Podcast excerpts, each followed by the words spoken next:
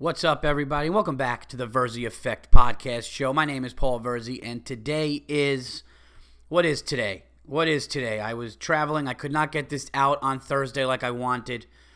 Is it late Friday, early Saturday? One of those. October, October eighth, if you want to call it uh, technically. But uh, you guys are listening to episode two hundred and seventy-five. How the hell is everybody out there? I hope everybody's doing well. Um, 25 episodes away from 300, guys. I never thought in a million years when I started doing TVE in December of what, 2010, uh, that I would be uh, here now doing my 275th episode um, and have people from all over the world Croatia, New Zealand, Japan, Australia um, you know, so many different places Croatia, uh, Germany, you know, Canada, you know, just so many different places. The UK uh, is amazing. So um, thank you guys so much for listening. And uh, people are already giving me suggestions about what to do for 300. Uh, some suggestions are better than others. One intrigues me very much. So uh, I'll think about doing that. But I can tell you one thing 300 will be like no other episode on this. Um, you know, not just have special guests, but you know, it's it's going to be a really good one. It might even be a live one, um, and there'll probably be a celebration or something like that. Um, so I will keep you guys posted on that. Let you guys know what I'm doing with that. But you guys are listening to um, 25 away from 300, 275, and I have a great show for you guys today. Again, um, traveling and uh, with all kinds of weather going on. Uh, my trip got cut short and uh, was not really able to, with changing flights and going back to airports, wasn't able to settle in um, and get the podcast done. But you will have it this weekend, so um, I'm getting it out to you now. Uh, the good news about that is I have so much stuff to talk about on this show. So this might be a little longer. Um, I don't know. Depends how it goes when I, you know, try to get it all in. But um, a couple of movies or shows I have to talk about. Definitely um, wanted to talk about, um, you know, some stuff in sports. have some stuff with the tour coming up that I want to talk about. Um, you know, I have a couple of unacceptables, your guys unacceptables. So just a just a slew. A lot of times people or I say or people who have a show, got a great episode for you today. Got a lot of stuff to talk about. And you're like, "Really? Do you have a lot of stuff to talk about because there's only so much time and there's only so many segments. So what can you really have?" No, this time I actually do have a lot of stuff to talk about. Um, interesting stuff, and um, I can't wait to give it to you guys. So sit back, relax, wherever you may be at your cubicle, at home, smoking a stick, in the car. Okay, you just got into a fight with your significant other and you're in the car and you're like, I'm going to drive around and listen to Virzi bullshit, listen to some people's unacceptables, listen to his unacceptable, and then I'll feel better. Well, that's what you're going to do for this show. So sit back and relax. But first, of course, before we get into the show, got to shout out to sponsors. The Virzi Effect podcast is sponsored by City Living Dog, citylivingdog.com, and Coach Mike. Go to citylivingdog.com check out what Coach Mike does. He's one of the best dog trainers that there is out there. Um, you know, we were actually talking about we were actually talking about a pit bull that was said uh, that was told that we were told couldn't be fixed. Even a trainer was like, "It's a killer. It's a silent killer. It'll kill another dog." And I was thinking of Coach Mike. I'm like, ah, you know what? Let this guy see it first. But um, you should check out Coach Mike's, um, you know, Facebook, YouTube you know, Instagram. He's got all social media. So check out City Living Dog social media across the board. Check out what he does. If you have a dog, if uh, you know you just want to see what this guy does and get intrigued, watch what he does because he's the best. And tell him that uh, the Virzi Effect and Paul Virzi sent you. That's Coach Mike out there in the New England area, one of the best dog trainers there is. He just has the patience for it. He knows how to make the dog what you know what the family wants and needs. Like he's the type of guy that when you look for a dog what you could also do is if you save the Virzi effect and Paul Virzi sent you over and you talk to him and uh, you know it's a good rapport and you you like what's going on and you're in that area, you know, he could help you even picking a dog. Like that's how good this guy is. So check out citylivingdog.com and Coach Mike. Also, Drink More Good. What Drink More Good is is Drink More Good are um, organic syrups, okay, with no artificial anything in there. There's no none of those awful awful ingredients in there. It's just organic syrups that you put in your seltzer. Okay, and they have all kinds of flavors organic citrus, uh, ginger ale. Um, you could go to uh, drinkmoregood.com and you could see you know what they do. They have a um, if you go to drinkmoregood.com, you could see that their main office is in Beacon, New York, and um, these syrups are the best. You can go how you want to go. It's a, an amazing, healthy substitute soda, basically. So if you have a strong, like if you like strong soda, like a straight up Coke, no diet, just straight up Coke, they'll have a you know you could you could go how you want. You put more syrup in if you want stronger, or a little less if you just want the seltzer with a little taste. Awesome, healthy. Um, these guys also work with generosity.org and they help you know water wells fill water wells across uganda and um, ghana and just all over the place. These guys are really doing the right thing and they have a great healthy product.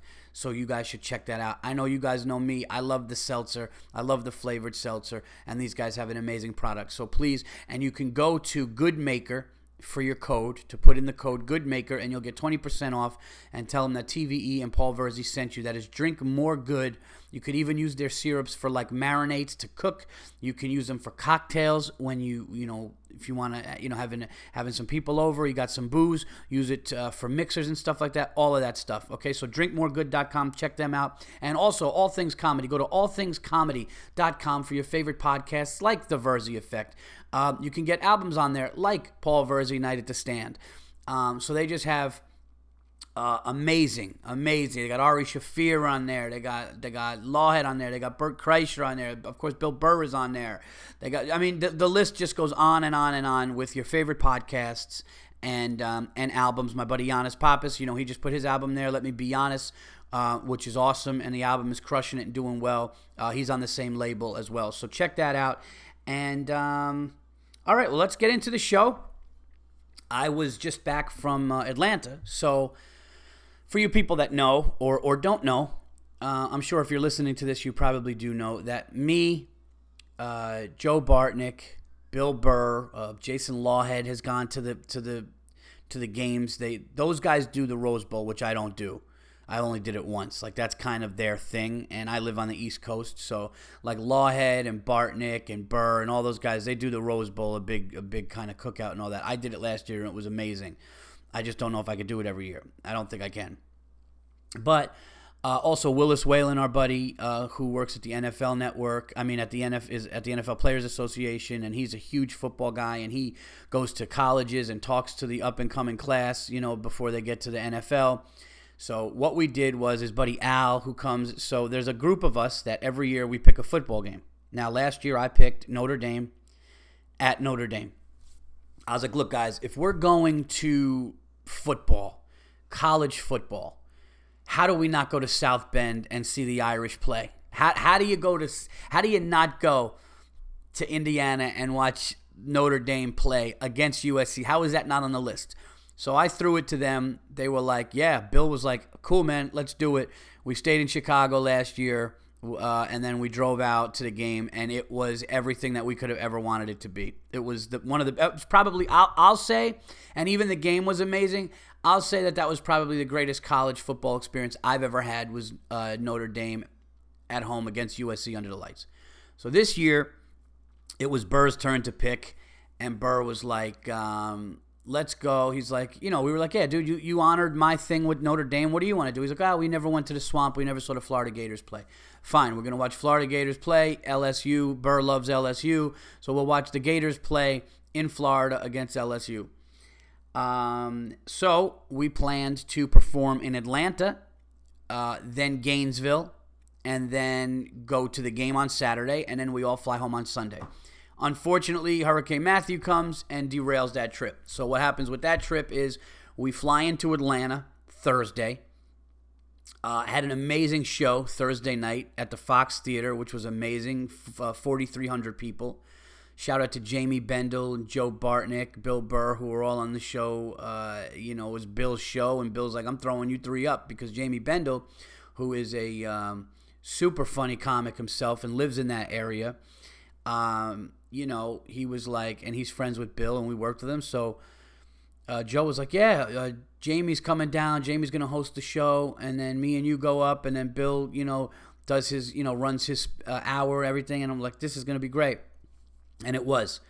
Um, I'm doing a bunch of new material that I'm I'm not gonna lie I'm I'm super proud of this new material and I can honestly say as as cool as it was to do my album and to have my album do as well as it did and listen i'm very proud of my album i think it's a great uh, you know it was a great introduction of me to people that didn't hear me and to hear me in my home club and all that stuff but i will tell you people one thing right now um, and and I'm, I'm I'm working really hard on it. I'm I think my new hour is the best stuff I've ever done.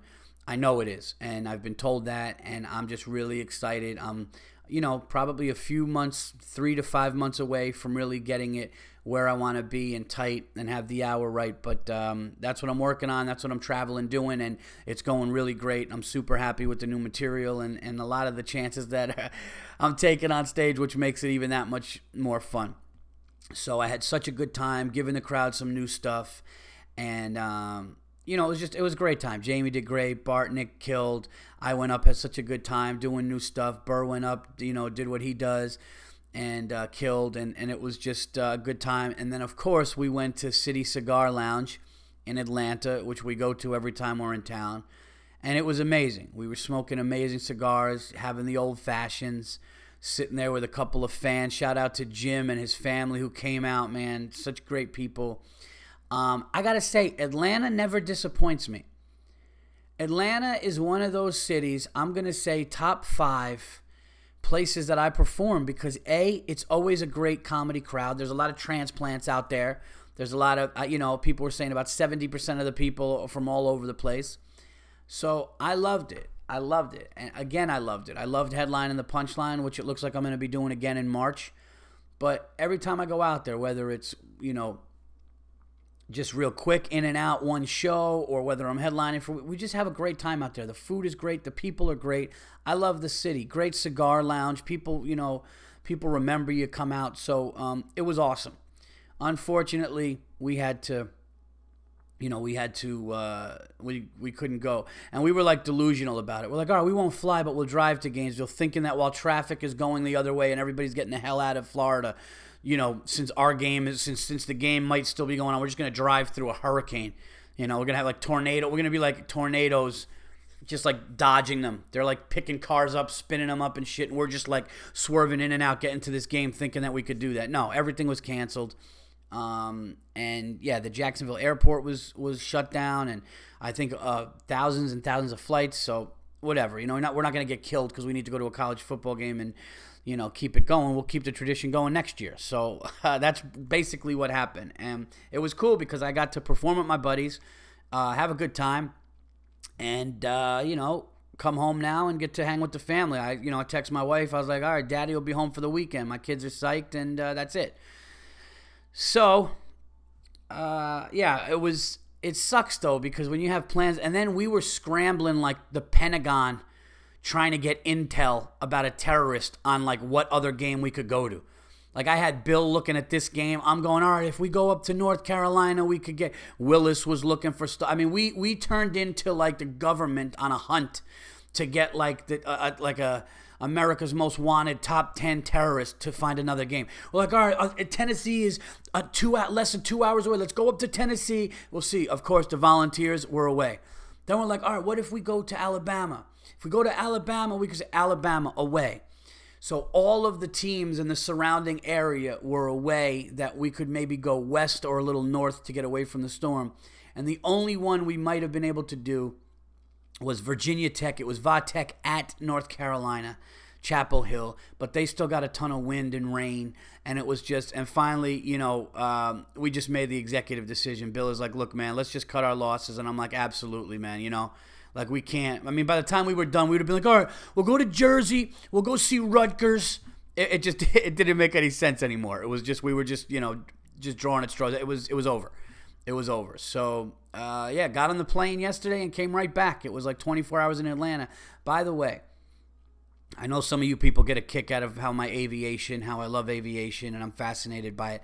I'm convinced certain planes take off better than other ones with the engine. I know that sounds nuts, but as somebody who is was afraid to fly and now really isn't as much, I kind of judge the jet. I judge the pilot. I do the whole not judging, but like I just listen. Sometimes the greatest pilot in the world can't handle you know certain weather and wind like it's not it's out of their control too you know what i mean so the plane's going to shake the plane's going to shake i don't care you know you have i don't care you could have sully in there you could have the greatest you know military pilot if stuff is rough going up it's rough going up same thing coming down or even during the course of the flight but i'm convinced that these cjrs the cjr 700s and, and cjr um, 900s the smaller jets that go from like atlanta to New York or like, you know, the, the quick ones that you go on, you know, New York to Philadelphia, stuff like that. Those planes, for some reason, just take off and are smoother to me. I don't know why. I don't know why. Although when I flew a 777, uh, Delta 777 from New York to Italy, it was like glass. I mean, it was like sitting in a hotel that just was floating in the air. It was insane. Um, but man, this land. I, so on my way home yesterday, the the the takeoff was the smoothest takeoff I've ever had in my life. It was literally, literally, just you didn't even feel it. You just the the the, the nose of the plane went up and you just were float. It was great, dude. Coming down, it was a little shaky, but that didn't bother me. This guy, like, I guess they call them Navy pilots that do it, or I don't know, but this guy, he absolutely on the landing, he hit the back wheels on the runway really hard and I want to say it almost bounced. Like I'm not even kidding. Like it jumped again. I'm I'm positive of it. Like it wasn't, or like maybe it didn't bounce where like the wheels came off the ground, but it went down and up. Like something when it hit, it was it hit. And um, yeah, I didn't love the landing. And the the the uh, pilot was um, didn't come out to say goodbye, which lets me know he knows.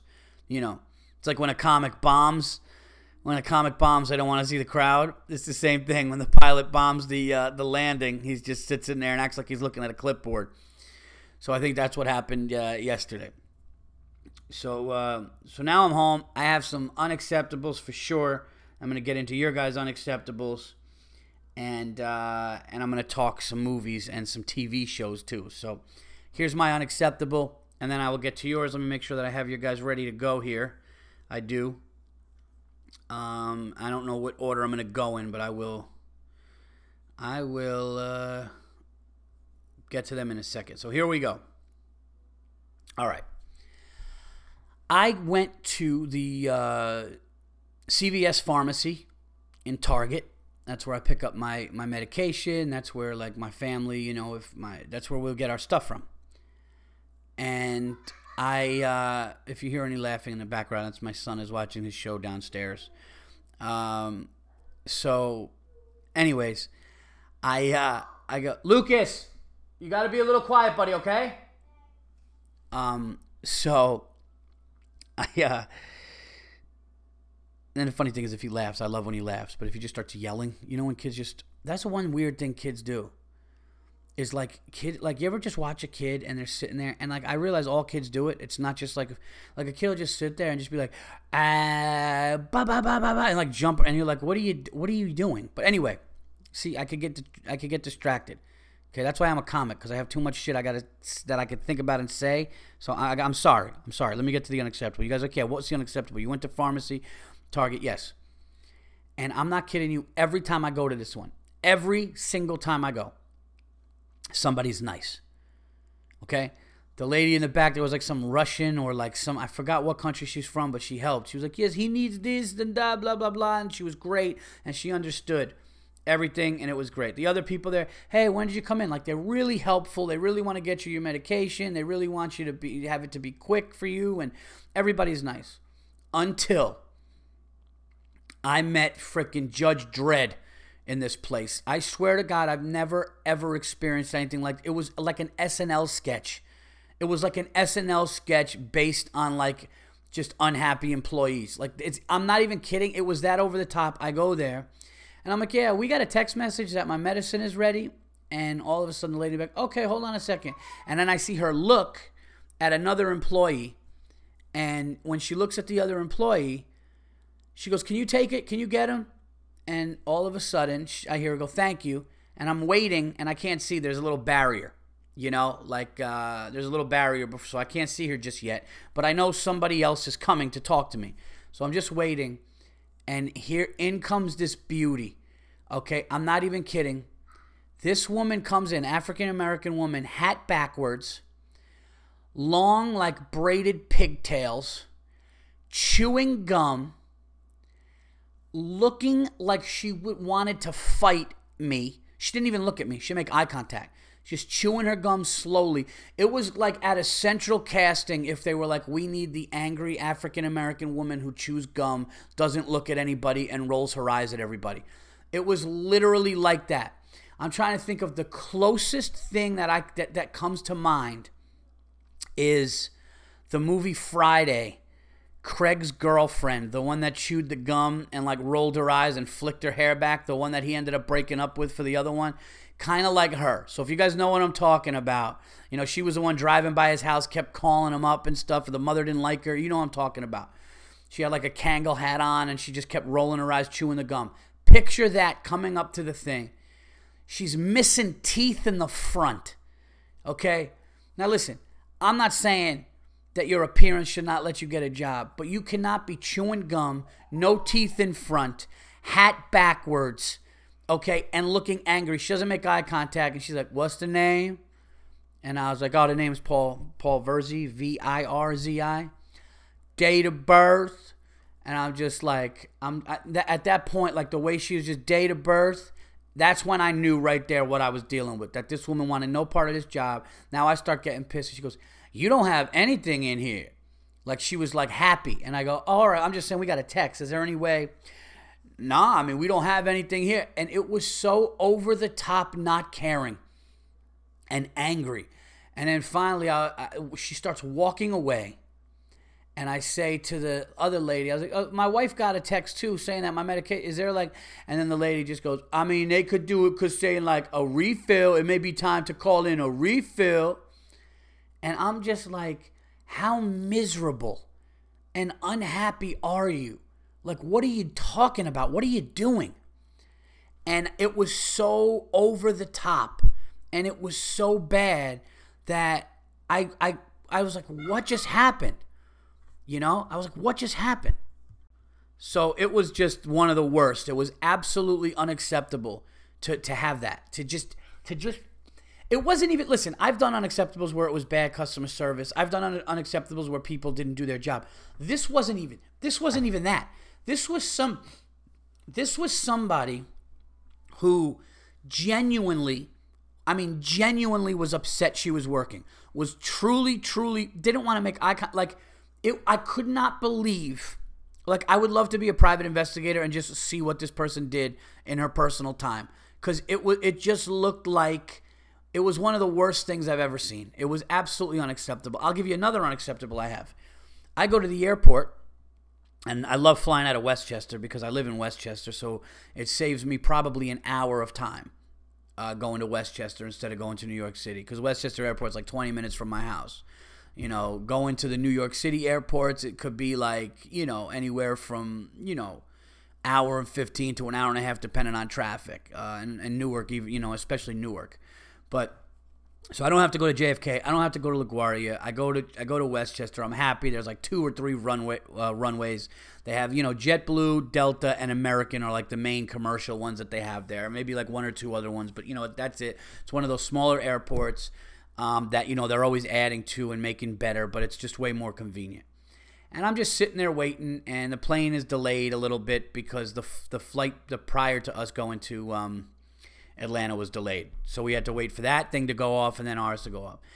And um, the guy kept messing up, saying that to uh, to Detroit and or to Atlanta, and he kept calling the Detroit flight either Atlanta or Detroit, which confused everybody. But that's not even the unacceptable.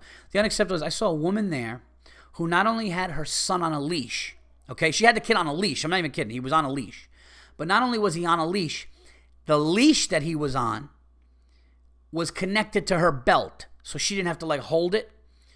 So I just see this kid kept falling and running and falling and running. I'm like, what's going on? And it looked like there was just like a rubber band attached to him, and he would run, fall, get up. And at first, I'm like, all right, maybe this kid, she needs it because this kid just has an issue where he just keeps running. But then I'm like, no, maybe he keeps running because it's like a game he's now playing because he knows he's strapped down and held captive by his mother. So he's just like, fuck, if I'm tied up, I'm going to just try to release these chains.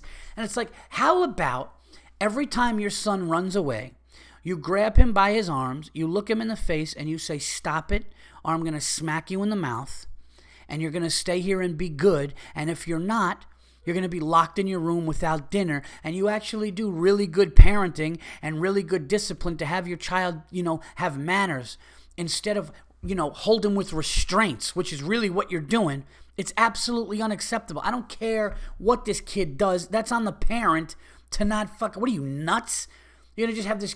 Yeah, no, just tie him up. That, that'd be like saying, yeah, we were gonna get a babysitter. We're gonna duct tape him on the wall. We're just gonna hang him up on the wall like a picture. You know, we'll feed him first. It's like no, do it right. You don't you don't take the easy. It's just ridiculous. Absolutely unacceptable. First of all, the whole idea of tying your a leash and all that, whatever. You know, you see it, and people have sent me unacceptables about the leash. This time, what got me was that it was just tied to her belt. She was just going about her business. This kid's just bouncing off of walls. Absolutely unacceptable. But nothing will top the woman at Target. I swear to God, it was out of central casting. It, it looked as if it, it. This is what it looked like. It looked like if a Hollywood director was like, "All right, look, you're to be completely disinterested in the, in the in the customer. Okay, I want you chewing gum. Matter of fact, don't even make eye contact with them. That's the message we're trying to portray. Okay, when you're you know pressing the buttons on the computer, kind of look like you know you don't care about doing it, and and hope that things go uh, bad for the customer. Okay, ready, action. That's literally how it how it felt. All right, so let's see here. All right, let's see. Let's go to your guys' unacceptables here, and um, Let's see. Let's see what you got. Here we go. Uh, oh, here's a regular. Okay. Saw. Heen Salani. Salabi.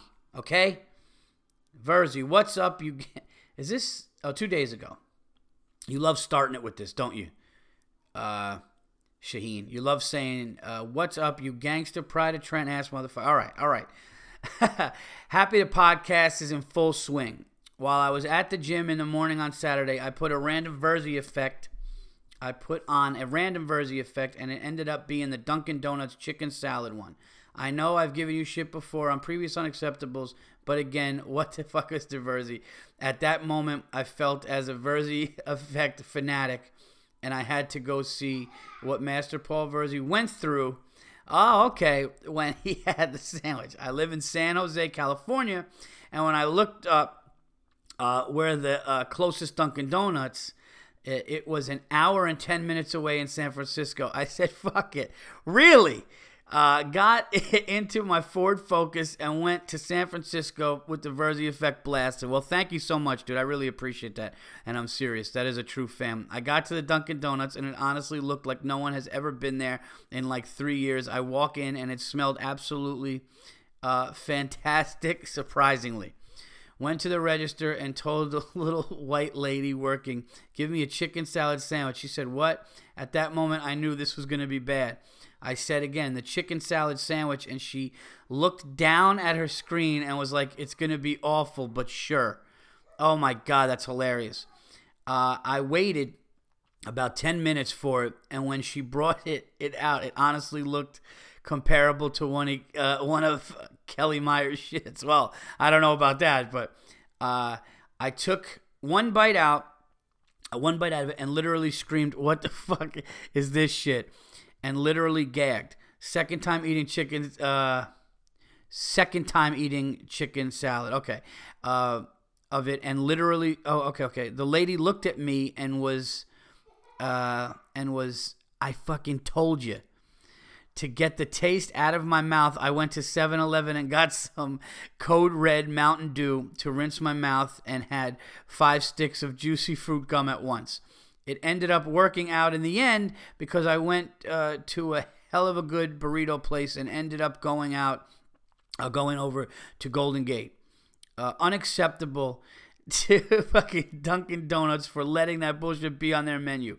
Look their CEO, lock their CEO in a cage with a killing gorilla with his mother screaming, "Mommy's here." also, glad you're back on your feet, Virzi. Tough times don't last, but tough people do. Go fuck yourself. Thank you, buddy. Thank you so much. And um, yeah, I know. I can't believe that you're such a diehard fan and you wanted to see for yourself, so you drove an hour. But I'm glad you got your burrito in San um, San Francisco. I uh, actually Joe Bartnick um, took me to a place in San Francisco. It's the greatest burrito I've ever had. So we were doing the tour, all in tour, which is coming back with a surprise guest. There's going to be a big announcement coming up soon, everybody.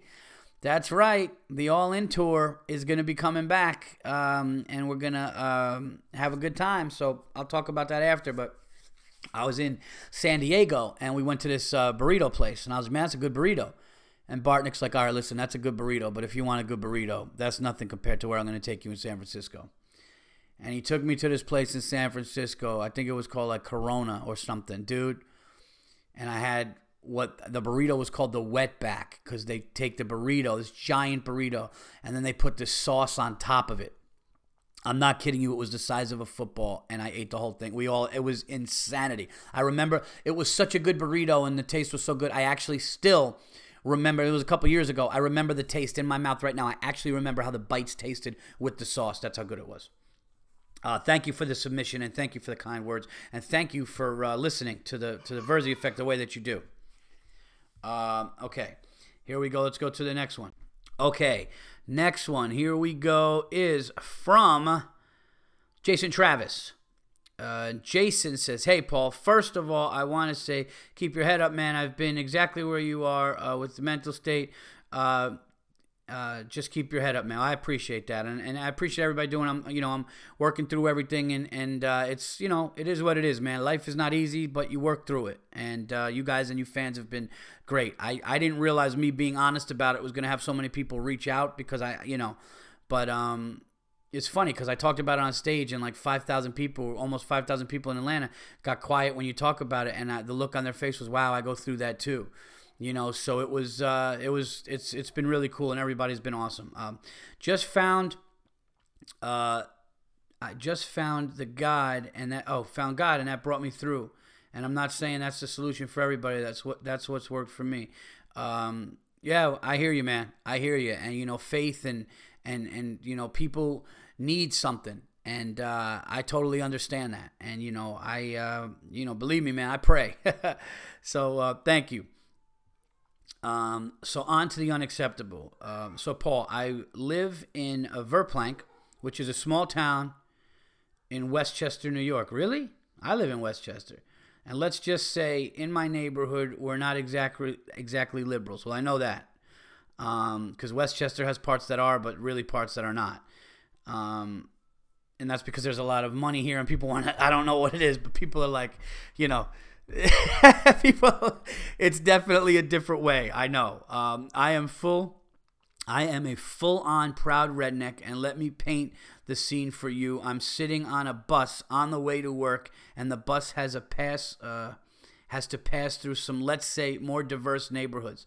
So this guy gets on the bus and sees me in my camo hat with the confederate flag on it and my huge shiny belt buckle. Wow. Uh and a lip full of dip and my boots and looks at me and says, "What the fuck? You look uh you looking at honky cracker motherfucker? What?" Now, Paul, you can imagine if the racial slurs were coming from me, I would have gotten my ass beat, but for some reason, it's acceptable the other way around. It's unacceptable that there is a double standard when it comes to that. He should be locked in a cage uh, and the key should be thrown away. That's a crazy story, dude. And uh, thank you for the submission. And that's like, you know, um, I mean, look, there's two things on this one. Uh, first of all, where do you work um, where they let you dress dress like that? Because that just seems like that seems like a really laid back place where you're. And listen, it is your business. Look, man, it is your business to do and dress how you want. That's the beauty of America. You know, people can do what they want and say it, and whether people agree with it or not. I mean, look, uh, Colin Kaepernick, um, and that's the other thing I wanted to talk about. But because I sat down with a, an Army veteran, and it was amazing. It was, I, I have to talk about it on the show, and I will. A lot of stuff to talk about on the show today. So sit back. But um, you know, it's it's his right. You know, it's his right to do that. And uh, for Colin Kaepernick, I'm talking about. Um, you know, his right is his. You know, look, if that's how he feels, he wants to do it. Nobody can tell you. If you want to dress in camo and wear a Confederate flag and do that, and that's you know what you do, then you should be able to do that without anybody saying anything to you or coming at you and saying racial slurs like that. Um, you know, whether people agree with you or not, okay, whether people agree with how you look, whether people agree with what you wear, whether people agree with your politics or what you think society does or does not need. Um, you know, that's a that's look, that's that's to happen. But you still should never have anybody uh, calling you any racial slurs, whether you are black, white, pink, purple, whatever. Um, there's no reason for anybody to do that. And um, it's just really, you know, it's really bad. And there's racial tension going on. But I got to tell you something. And, you know, a lot of things that we don't know and we don't see. And I think what happens is everybody's life, and nobody looks at it like this, but like this is kind of the logical way to look at it. Everybody's life is different, right? So everybody has gone through things that, like, you know, everybody's gone through things that you just kind of are like, okay, my grandfather told me this, and my father told me this, and I kind of was grown up this way, and this is what I feel, and this is what I'm going to say. And if people don't like it, and then the people that don't like it or disagree with how you were brought up, disagree with what your grandfather and, and father taught you, and then there's this big fight because they grew up maybe the opposite. Maybe their father, grandfather, mother, whoever told them a certain way, and it's completely opposite of yours, and then it just causes this thing, and people don't realize that you kind of got to live and let live and know that everybody is not going to be the same as you, and it's really hard to do. You know, um, I think that what the police are going through too, it's really tough because I think that when there's a chance that you might not go home and see your kids, um, then you act a certain way. And with the tension now, I think everybody's on alert. I also think that there are some really bad cops out there that are murdering people and don't care. And and and I, I think that there are bad seeds, uh, you know. And I talked to this um, person um, and it was one of the most fascinating conversations, and I wanted to share it with you guys. And I actually didn't even write this down to talk about, so I'm glad I remembered it because it was one of the most memorable um, plane conversations that I've ever had. I don't think I'll ever have a more interesting one or a better one. Now, you guys know that I have always said, uh, and I, I, I believe this truly. Okay, I really do truly believe this. So if I sound like a broken record, you don't like it, fuck you. I believe it, and I'm going to repeat it, and I'm going to keep repeating it. Um, soldiers of this country, okay, are the realest heroes and the realest people. People, there are certain people that have it in them, okay, that they just want to help, they just want to defend, they just want, they, they love their country and they're willing to die for it. You know, closest to that, that's not is like people like firemen, like people that like, there are certain people that want to save lives. There are certain people that want to run into a burning building. You know, I'm not one of those people, and I'm not trying to be funny, I'm not. You know, I'll go make those people laugh at a comedy show. I'm not running into a burning building. Fuck that. You want to know why? Because it's burning. Okay? I don't want to get burned. I'm not trying to be a dick here. I'm, I don't. I don't want to get burned. You know? Um, I don't want to go into war and have live fucking rounds flying past my head. I'm not built that way. That's why these people are the most magnificent people. That's why these people, you know, it's it's one of, and I've said it before. This is one of the most taken for granted, underappreciated things that people do. It really is. Now I know there could be bad soldiers, the way there could be bad cops. There's bad doctors. There's bad pilots. There's bad, you know, there's bad soccer players. Everybody, it, there's not the best of everything. There's hotheads. There's people that do, you know, abuse power and stuff. But, you know, um, I was talking to this guy, and it made me think of this. And we were talking, and he was a very down to earth, logical. Like he was a type of guy I felt like I was talking to an older version of myself. And he spent 26 years serving our country in the army and then now, another eight years after he retired, he's kind of a civilian, but he still goes to the West Point Academy. And what he does at the West Point Academy is he teaches like um, computer science to, you know, the technology stuff to the cadets. So the guy's basically still serving his country, and he served his country. His daughter's been serving the country. Great guy. And we're just talking and we're just shooting the shit. And the one thing he was talking about is like, yeah, you know, he's like, sometimes, you know, we're talking about the police, and he was talking about how there are bad apples but he was also talking about how the media wasn't showing that, like, one of these guys that recently got killed had a gun on his lap. And he had a gun on his lap. and they're going, "We need your ID." And he's going, "All right, I'm getting my ID," and he keeps putting his hand near the gun to get the ID. now I didn't even know that, so I just saw a clip from the media, and the media just showed, you know, somebody saying, "Don't shoot my," you know, shoot the, the, the wife. It was one of the wife going, "Don't shoot him, don't shoot him." But then she was telling the husband, "Don't you do it," because he had a gun in his lap. It's like I didn't even know that, you know. And I'm not saying what I'm not even talking about this particular situation where the cops did is, is right or wrong. What I'm saying is there's things that you don't know, and you want to go home the same way a soldier wants to go home. And um, he was telling me something really amazing about, and, and um, you know, he's talking about how like the soldiers got to go through like what they call like um like experience learning. And experience learning is like you're on a dirt road in Iraq and you see people with a video camera and somebody holding something suspicious. Like, what do you do?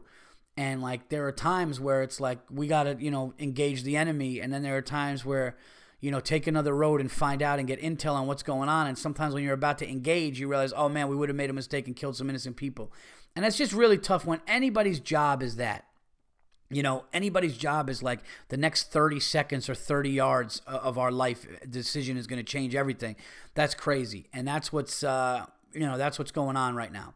Um, so anyway this uh, this un- i'm going to get back to the unacceptables but this unacceptable that you sent me just reminded me of that uh, uh, jason. So you thank again thank you. You have the right to you know do and wear what you say and um, you know whether people like it or not, they shouldn't say things. I mean, you know, I mean, obviously, I wouldn't walk around just giving strangers the middle finger and start. But you know, you know, um, yeah. I mean, it's just crazy that, and that could have been a really bad situation. But um, sitting on the sitting on the plane with this guy and him telling me certain things and him telling me what these like you know what the army does and how they do try to preserve life, but there are some bad seeds and all kinds of things like that. It just really made me realize that, um, you know, it's not just some guy in a soldier's uniform go, yeah, we're gonna go and kill the enemy. It's it's not that. It's not just oh war. There's like there's you know, like if you kill somebody or you kill somebody young, like that stays with you forever, man.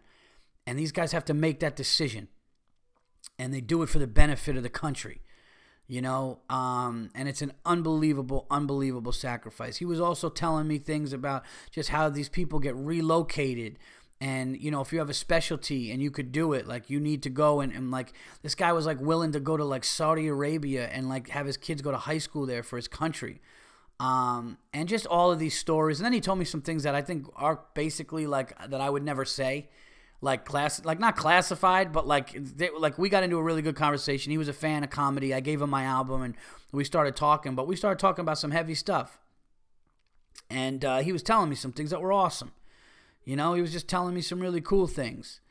And um, i was just like that made me realize like what am i complaining about? What am i even what are you what are you even doing?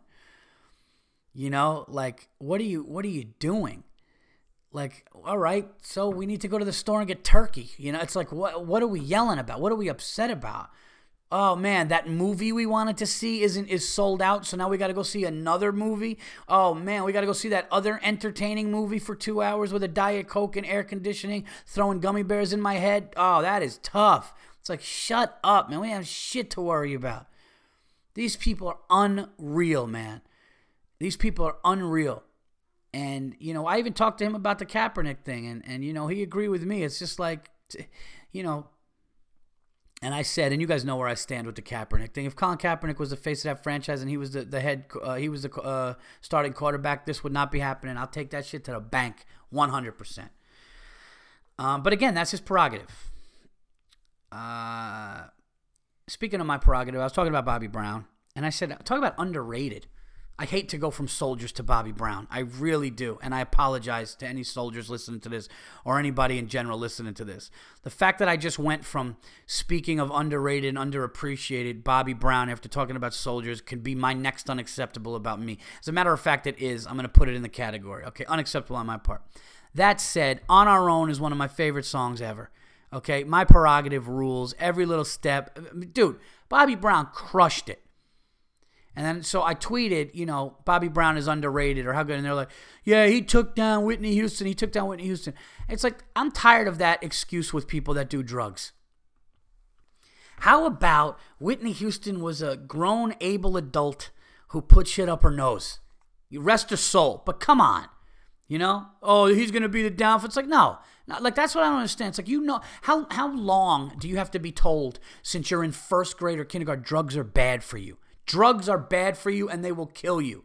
Don't do them. And then oh, it's his fault. Stop it. It's ridiculous. It's ridiculous. Uh, here we go. Uh, this one is from Saran Rahal. I hope I got that right. I hope I got that right. Hi, Paul. Uh, not really much of an unacceptable. Just thought it was amusing. During the movie Magnificent Seven, good film. Seen it three times now. Better than the original. It cuts out a third of the way through due to a power cut. A guy a few rows down wipes. Uh, wipes. Oh, I'm sorry. Guy few rows down whips out his laptop and starts surfing the internet. He sure came prepared. Uh, oh, and he showed me the picture of it. Yeah, he did. Yeah, he did. There's two unacceptables here. One, you're watching a movie. It looks like a nice theater, though. You're watching a movie, and the power cuts out, and then at least you saw it multiple times before, and then some nerd was like ready, and he just whips out a, a computer. That's hilarious. Thank you for the submission. That's very funny. Okay, um, let's see here. What else we got? Um. Let's see what we got going on here with. Uh, oh, wait, I missed some of these. I'm sorry. And I got to see what time it is because I got stuff to talk about on this one. So let me go to Twitter here. If you send something I didn't get to it, just send it again. I will get to it. I will get to it. Um, but let's see if I got some unacceptables for you guys on here. And if not, I have to. Okay, this was from Josh at Josh Wazonie. Josh, um, W A Z O N I E. Uh, wear uh, Paul Virzi wear flip flops. Hashtag animal. What is that though? Oh, I got you. Somebody said they're coming to see me in Saratoga and they should wear Jordans. And uh, this guy said wear flip flops. Hashtag animal. Hashtag unacceptable.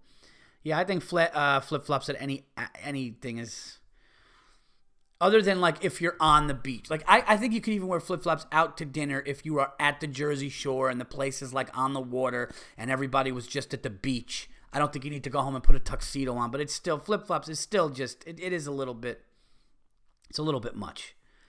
All right. Uh, this one is from Blair Stewart at Good Stewart 17. At a bus stop when I see a massive lady pull cigarettes from her ass crack cleavage would have been bad enough. Uh, hashtag unacceptable. Um, let's see what else we got. All right, is that it? Because I got, I mean, I got, I got to talk about these, these, these movies I saw, or these shows, these Netflix. Netflix is getting me. Um, all right, if I missed an unacceptable on Twitter or the email, guys, just uh, get me, get me back, and I will definitely, definitely watch. Uh, I mean, read it uh, next time for sure. All right, I just have a bunch of stuff. Thank you guys for the submissions. Again, send your unacceptable to unacceptables for that's the word spelled out F O R unacceptables for TVE at gmail.com and I will read them to you guys. Um, some people also sent some stuff that they said don't read this because it's not an unacceptable, but you know, talking to me about some things. Also, guys, I'm getting hit up with advertisement opportunities.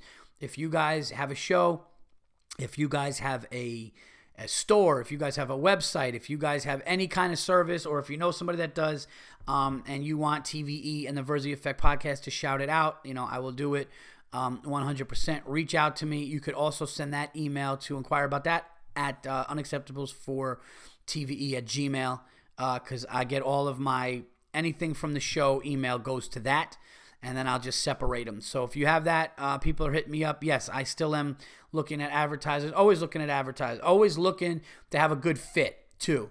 You know, like I don't think I would, you know, I don't think I would have certain products on here. You know, I don't I don't know if I would be talking about certain things, but if it makes sense for the show and it has to make sense for the people that listen, you know, to my show. So hit me up for sure, and we could talk about it, uh, and we'll see if it makes sense for both of us. Now let's see where we are. Oh man, 10 minutes left. Yeah, this one's to this one's definitely to go over an hour. So, here we go. Um let's get into these movies. Okay. So, one actually one is a documentary movie, which is the Amanda Knox one, which I saw, and the other one is Narcos season two. So I'll talk about Narcos season two first, and then I will talk about the Amanda Knox thing. All right. So this is fun, isn't it? Isn't this fun? I hope you're sitting back smiling, going, "Did this podcast just, you know, just delivers, doesn't it?"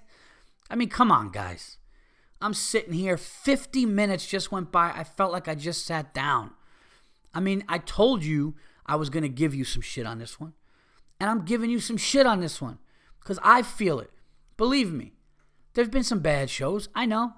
There was a couple, maybe like three ago or four ago. There was one where halfway through I was like, "No, you just this one you don't you don't have the juice." And then I picked it up in the end. And then there are some that I'm like, "This podcast, these people are lucky they're listening to it," and I feel that way on 275. Now, um, Narcos season two was so much better than season one, and I liked season one. I thought season one was good. Um, actually heard Kevin Hart say how good it was and how it's the best show, and it reminded me, oh my God, I saw season one, and I didn't realize that after season one, I didn't realize that they were doing it again. So when I saw the end of season one and they were kind of just like walking through the woods or whatever, and you know, or or you know, getting out of the escaping the prison, I'm thinking, all right, it ended that way, and then you just have to know that he died or whatever. And then Kevin Hart, I hear him go, Narcos is the best show I've, on TV. And I go, oh my God, Narcos season two came out. And I mean, guys, I binged watched this shit in three days. I watched 10 hour, like I would do a show in the city and rush home. Like I didn't go to another club to hang out. You know, sometimes you do a spot and you're like, uh, all right, I'm gonna I did a spot. I'm gonna go run over to this place. My boys over here say what's up. You know, just be around it, network a little. Not even network because you know I know the people at the club, but it's just more of like, you know, I live an hour away, so I'm gonna make the most of my time when I'm down there. So if I do a 9:30 spot at the stand or New York Comedy Club, I'll run to the other one, say what's up, or just see what's going on. Not during Narcos. I went, I did my work, and I got in the car. I flew home, and I was doing like three episodes a night, four episodes a night. You know, uh, going to bed late, but just so intrigued by it. The uh, I was just talking, like I just wanted to, like I was learning Spanish, man.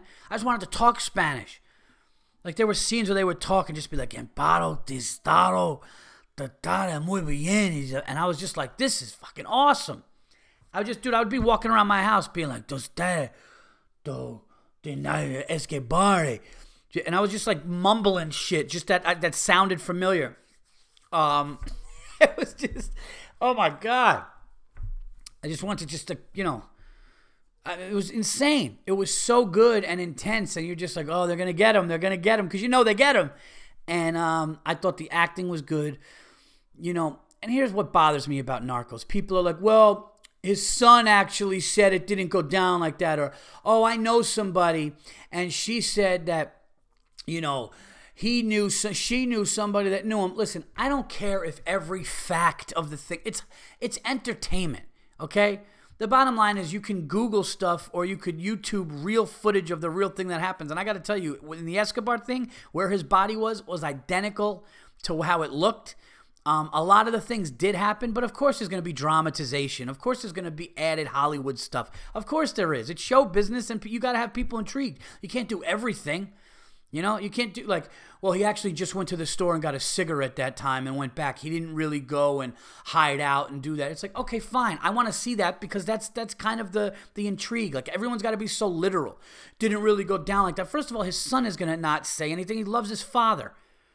You know, and it's a show. You got to take it for what it is. It's a TV show, but I'll tell you, the acting is nuts, and there's just scenes that bring you back to the 80s and early 90s. They got their members only jackets, and they're in some kind of like dark police station, and with the lighting, and you know, they pull out a bottle of whiskey from the drawer and they pour themselves a splash and they throw it back and they're always just smoking, talking about how to get this guy, where to get this guy, and they're always missing the guy. And the guy was always a step ahead and he's running with his family and his wife, going underground tunnels and stuff and shootouts. I mean, it was awesome. And I'm talking to some comedians about it, like, yeah, but I heard it wasn't really uh exactly like that. Well, how about this? He was a drug lord who got shot and caught by the cops, and it took him a very long time for them to get him. He did hide out. He did have escape routes and all that stuff. So how about I have that in my head and I watch something that's entertaining? Can it be that ever? Can it ever be that? Does every does everything have to be, you know? Well, technically, he did take a shit that day, so you know I mean, I heard he actually took a shit on Monday, and the documentary said Thursday. I can't really, you know, I can't really get with that if it's not. It's, it's shut up. You know. So, um, but I loved it. I loved it, and there's only two seasons, one and two, and um, they're ten. They're 10, 10 episodes piece for an hour, and just, I mean, riveted. Like I was just, I was just riveted. I was just sitting there, like I could watch this. I could just continue watching this you know, just the things that he went through and how his wife was like, I can't live like this. And he was like, and the crazy thing was, you know, all of the th- awful things that went on and the bombings and the shootings and the killings and all that stuff. Like the guy loved his family. So it's just, it was just, it was really, really intriguing. And, uh, um, okay, yeah, hold on one second. Hey, buddy, we're going to go, we got to go take the dog too in a little bit. So anyway, uh, check out Narcos season two. The acting was great. The things that were happening, and they really had the people of his. Um, they had the people on his crew, like you know the same kind of character names and like what they did and the parts that they played and you know just the whole thing, just like the threats and the fear in the country and all that stuff in Colombia. But um, it's I think it's an absolute must. If you have Netflix, you have to watch it. You know if you know um, it's it's really good. Now the other one I saw uh, the other one I saw last night, that was really weird. I'm looking out the window, right? Right now on the top of my thing, I just saw something like white fall. But like, I guess it's like either like a big bird shit, I think. Because I just literally just was like, like, when do you look out the window you just see like a white, like smear thing just fly down? Anyway, um, see, that's, that's a sign. That was a sign from the gods going, it's a great podcast. No, the Amanda Knox story. Okay. Um, Yannis because I was talking to Yannis about Narcos at the stand, and I was like, dude, because we were both on the uh, eight o'clock show on uh, Wednesday, and I was like, dude, did you see Narcos? And he's like, nah, but I heard. He's like, you know, my girl loves it. I go, dude, you got to see Narcos season two.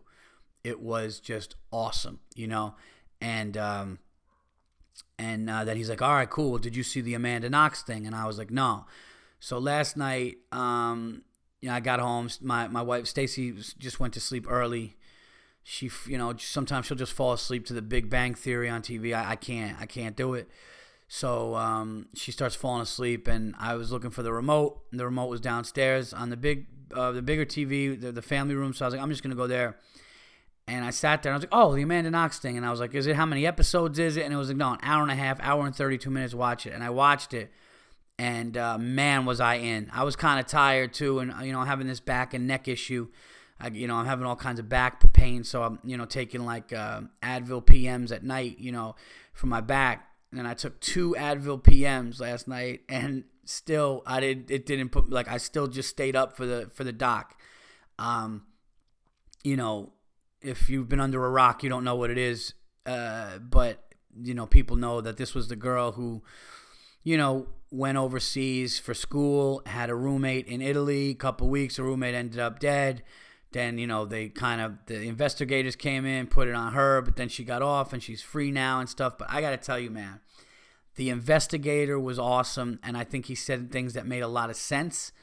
Um, I think that the guy that's in jail now definitely took part in it and had, had part of it. But I got to tell you, I don't like this is one where I, I don't know cut and dry, but I gotta tell you, the fact that she went back.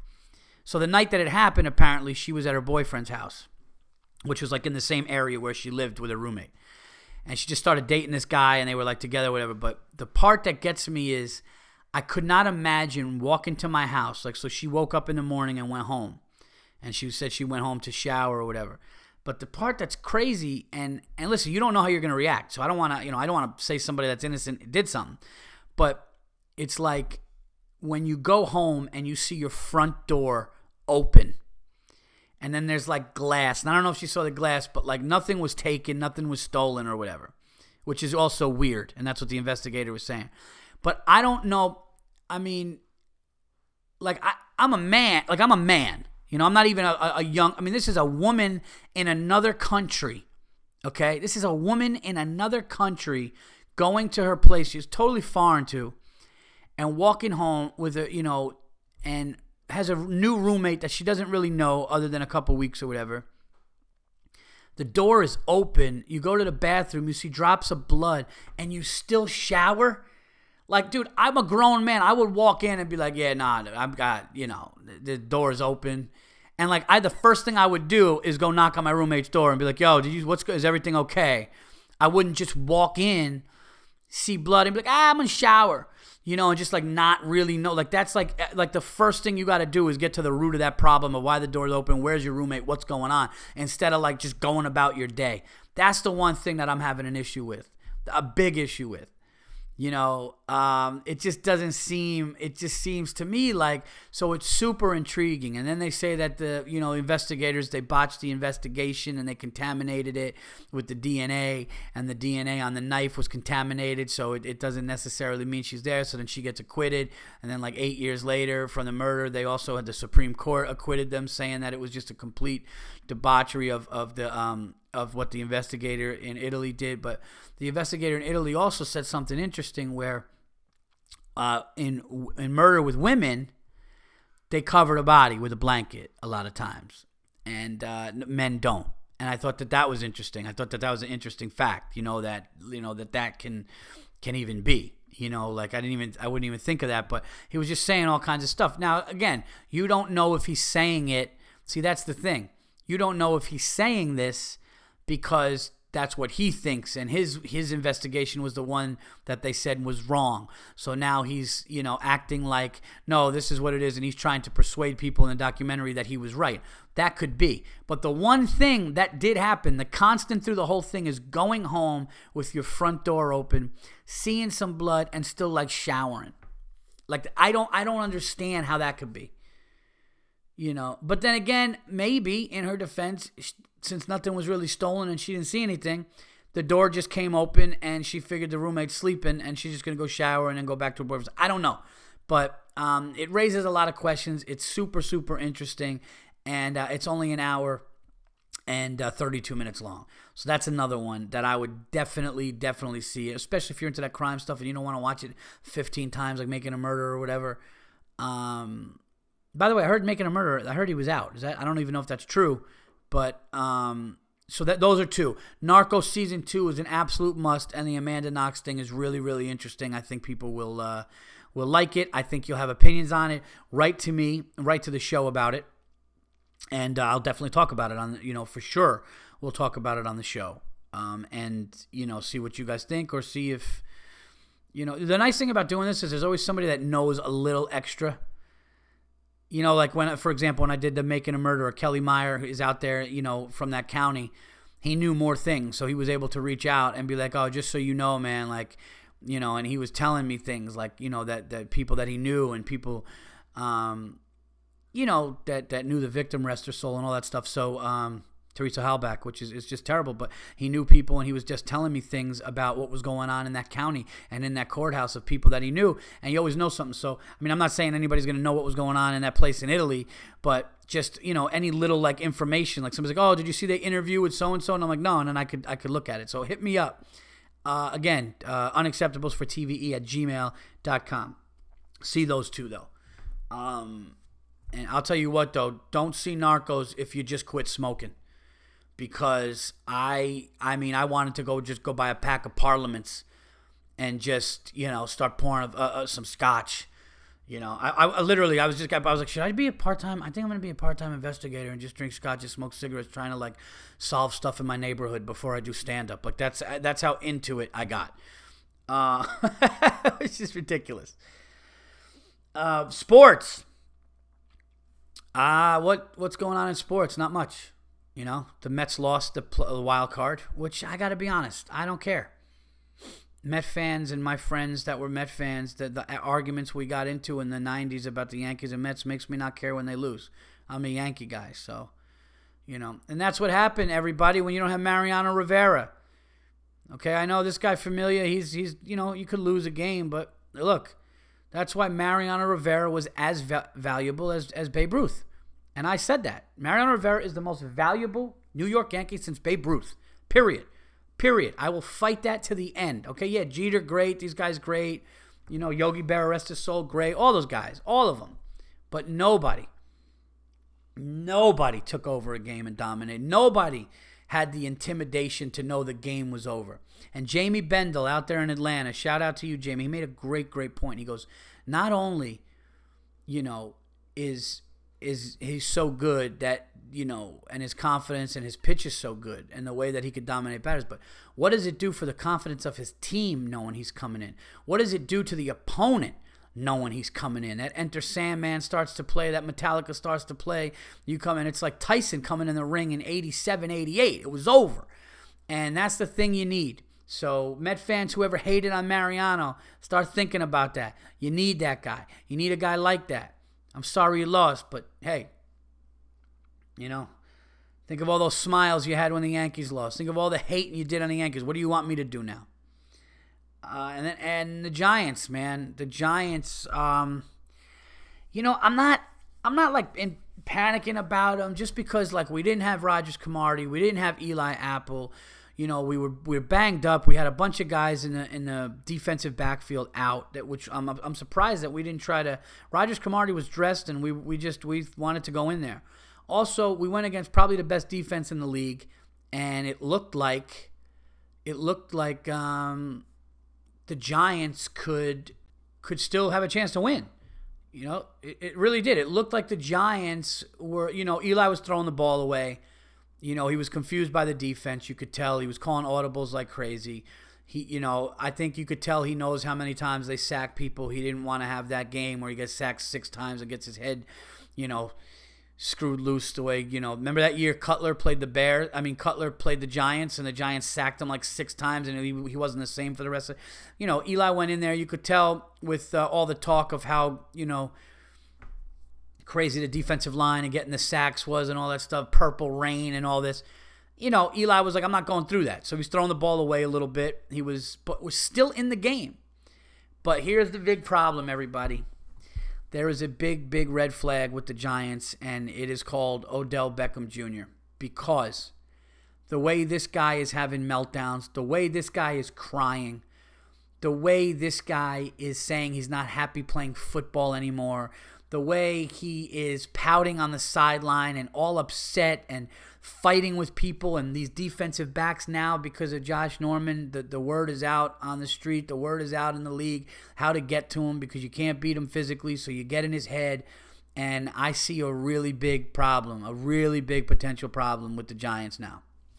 You know, we were one play away from being 3 and 0 against the Redskins. They were playing the Super Bowl for themselves. They were playing for their lives.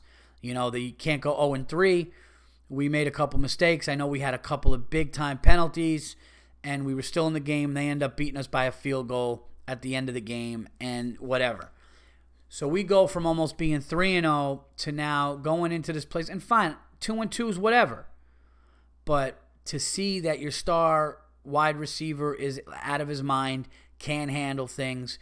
Eli's already making comments about it. He's making comments. I just hope that this doesn't turn into well, they got to cut him and he they got to release him and he's got to go somewhere. I hope it doesn't come to that. So it's just really looking bad though. So look, I'll take the loss against one of the best defenses out there while we have so many defensive guys hurt or banged up or just, you know, I'll get I get that. What I'm worried about is is now the offensive chemistry going to change. You know, because offense is what we have. We could put up a lot of points. Is that going to change? So that's what I'm worried about. I hope that's not the case. And of course, the New York Knicks, I'm getting ready. I know people are like, oh, they didn't look good. Of course, they didn't look good. They just started playing with each other. Give it some time. That's that's the thing I hate. People just so quick to go like, well, you know, I don't know, I don't know right now. This doesn't look. It's like, yeah, yeah it's it's, it's October, you know, seventh. Relax. Um. So, anyway, uh, that's the show, everybody. But let me get into some plugs. I got some really cool stuff coming up that I wanted to talk to you guys about. Okay, so coming up this week, guys, I will be headlining at the Comedy Works Comedy Club in Saratoga Springs, New York. So I'll be in Saratoga at the Comedy Works this week, October 12 through 15. Check those shows out. I'm doing the new hour there. I'm really excited about it. And, um, you know, so if you're local, man, come out. If you saw me out in Albany, uh, open for Burr at the Paramount, come out. I'm going to be doing a whole hour, and I'm really looking forward to that. That is this Wednesday through Saturday, October 12th through the 15th, Comedy Works in Saratoga Springs. Also, I will be. Uh, the comedian for the Hangover Pub in Worcester, Massachusetts, um, Way of Life tour. So what these guys are doing is they're working, they're they're doing, um, they're doing something with the charity fight, which is one of the largest charities to fight opiates and the addiction of opiates. Okay, and what they're doing is the Way of Life tour is the um, this bar, the Hangover Pub in uh, Worcester, Massachusetts. It's amazing. They cook everything with bacon. Eh, they have great cocktails. It's an amazing place. Uh, I was there with my son. They gave burgers, bacon. It's awesome. So what they're doing is they are going to four cities, and they are bringing uh, myself as the comedian. They are bringing a singer who is from The Voice. This guy Sammy, who just crushes it. They're bringing a tattoo artist from California who did all the tattoos for the band Sublime and Sublime's album and all that. This guy's like really known. So they're doing a raffle for a, a, tattoo from him. They're bringing an amazing chef from the pub, an amazing bartender from the pub. Um, so it's going to be comedy, music, a raffle, food, and drinks. And it's going to raise money for the charity fight. I'm very proud to be a part of it. And uh, these are good guys. Um, so, what we're going to do is we are going to go to Providence at the uh, Fête Music Hall in Providence on October 20th. We are going to be in Portland. Oh, no, I'm sorry. Troy, New York. Troy, New York at the Tack House, October 22nd. Okay. Portland, Maine at the Port City Music Hall, the 27th.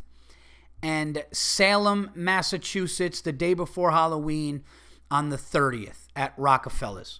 So, uh, the Music Hall, Fête Music Hall in um, Providence, Rhode Island on the 20th of this month, the Tack House in Troy, New York on the 22nd, um, the Port City Music Hall in Portland, Maine on the 27th, and Rockafellas in Salem, Massachusetts the 30th. That is for the Way of Life tour with the uh, Hangover Pub in Worcester, Massachusetts. There's going to be music, comedy, raffles for tattoos, good food, great drinks, and it's for a great cause for the charity fight. There'll also be local comics from the area opening up, doing some time before me, and we're going to have a great time. So check those out. Again, guys, and it's on my website. You can see the dates on my website. Providence, Rhode Island on the 20th, Troy, New York on the 22nd, um, Portland, Maine on the 27th, and on the 30th, Salem, Massachusetts. Okay, you could see all the venues, dates, times on my website. You could also go to thewayoflifetour.com, um, but check those out. And um, yeah, and I'll be in Toronto in November. I'll talk about that on the next one. But uh, thank you guys for listening. Follow me on Twitter at Paul Virzi. That's V I R Z I. Um, check out the website, paulvirzi.com. Hope to see you at an upcoming show. Hope everybody has a good time in between. And until the next episode, I am out of here. Thank you.